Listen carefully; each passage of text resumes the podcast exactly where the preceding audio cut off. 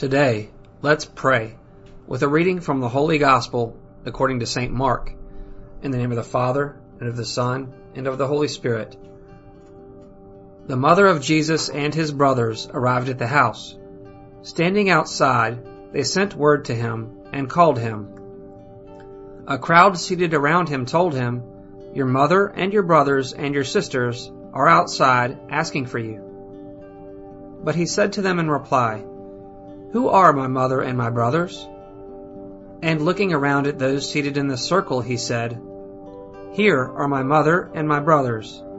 For whoever does the will of God is my brother and sister and mother. The Gospel of the Lord.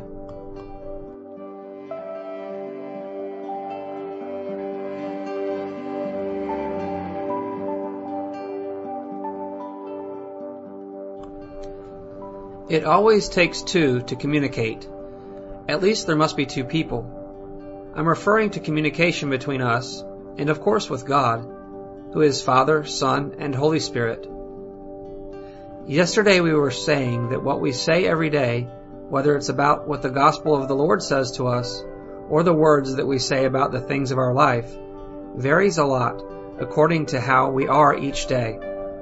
Our heart commands a lot, sometimes too much and our reason too, sometimes much more. No matter how much, I don't know if it's measurable, but we have to admit it.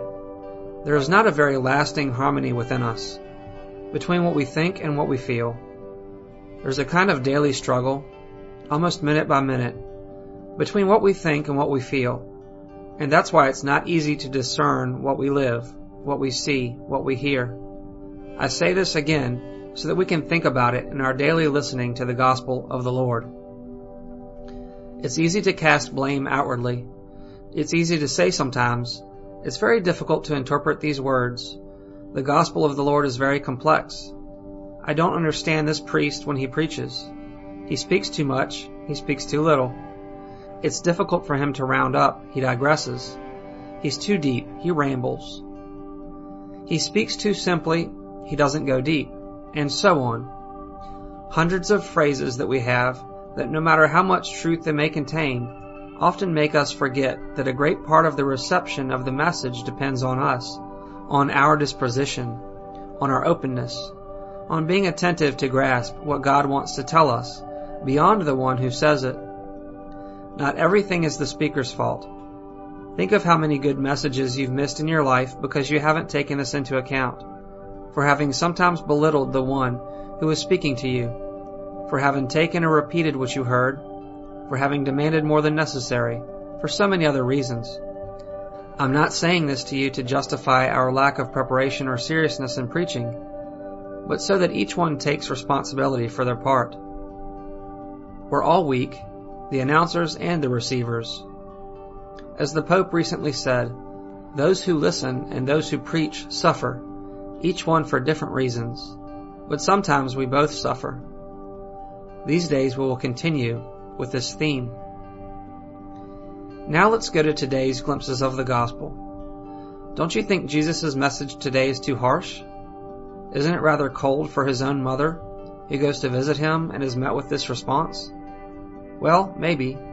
It depends on how we interpret this moment but we have to say that obviously Jesus could never have belittled his mother. Jesus could never have made her feel bad or anything like that. A very superficial look, even by those who were there at the moment, can conclude that Jesus is unkind to his mother and his relatives. But it's superficial. He doesn't get into the truth of what he wants to express. We must always transcend what we read literally, because as St. Paul says, the letter brings death, but the Spirit gives life. We Catholics aren't fundamentalists of the gospel of the Lord, but with the help of the Holy Spirit who lives in the church, we try to interpret it day by day so that it may come alive in our lives today. Jesus doesn't belittle his mother and his relatives, but takes advantage of this situation to open his heart more, to teach his mother and us something, to enlarge his heart in a way we could never imagine. But to expand the heart doesn't mean to take someone's place or to exclude someone else. Rather, to make room for more to come in. Only Jesus can do that so well. That's something we must learn also in our human loves, in our families, in our friendships, and in the church itself. Because there's a false idea of love that unintentionally leads us to think that love is exclusive and reduced to our own choices. And that's not so. Jesus came to teach us that our heart is capable of much more than we think.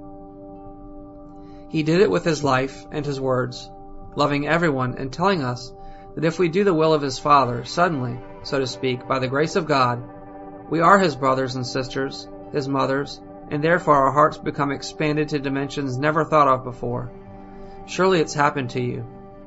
I'm sure that thanks to God, thanks to your faith, you have many more friends, brothers, fathers, and mothers than you would have had in your life if you had only done your thing. Pray and think about it. The gospel of the Lord comes alive because it's always fulfilled sooner or later. No one has more love, more capacity to love, more friends, more sisters, more brothers than those who fulfill, day by day, with effort, the will of our Heavenly Father.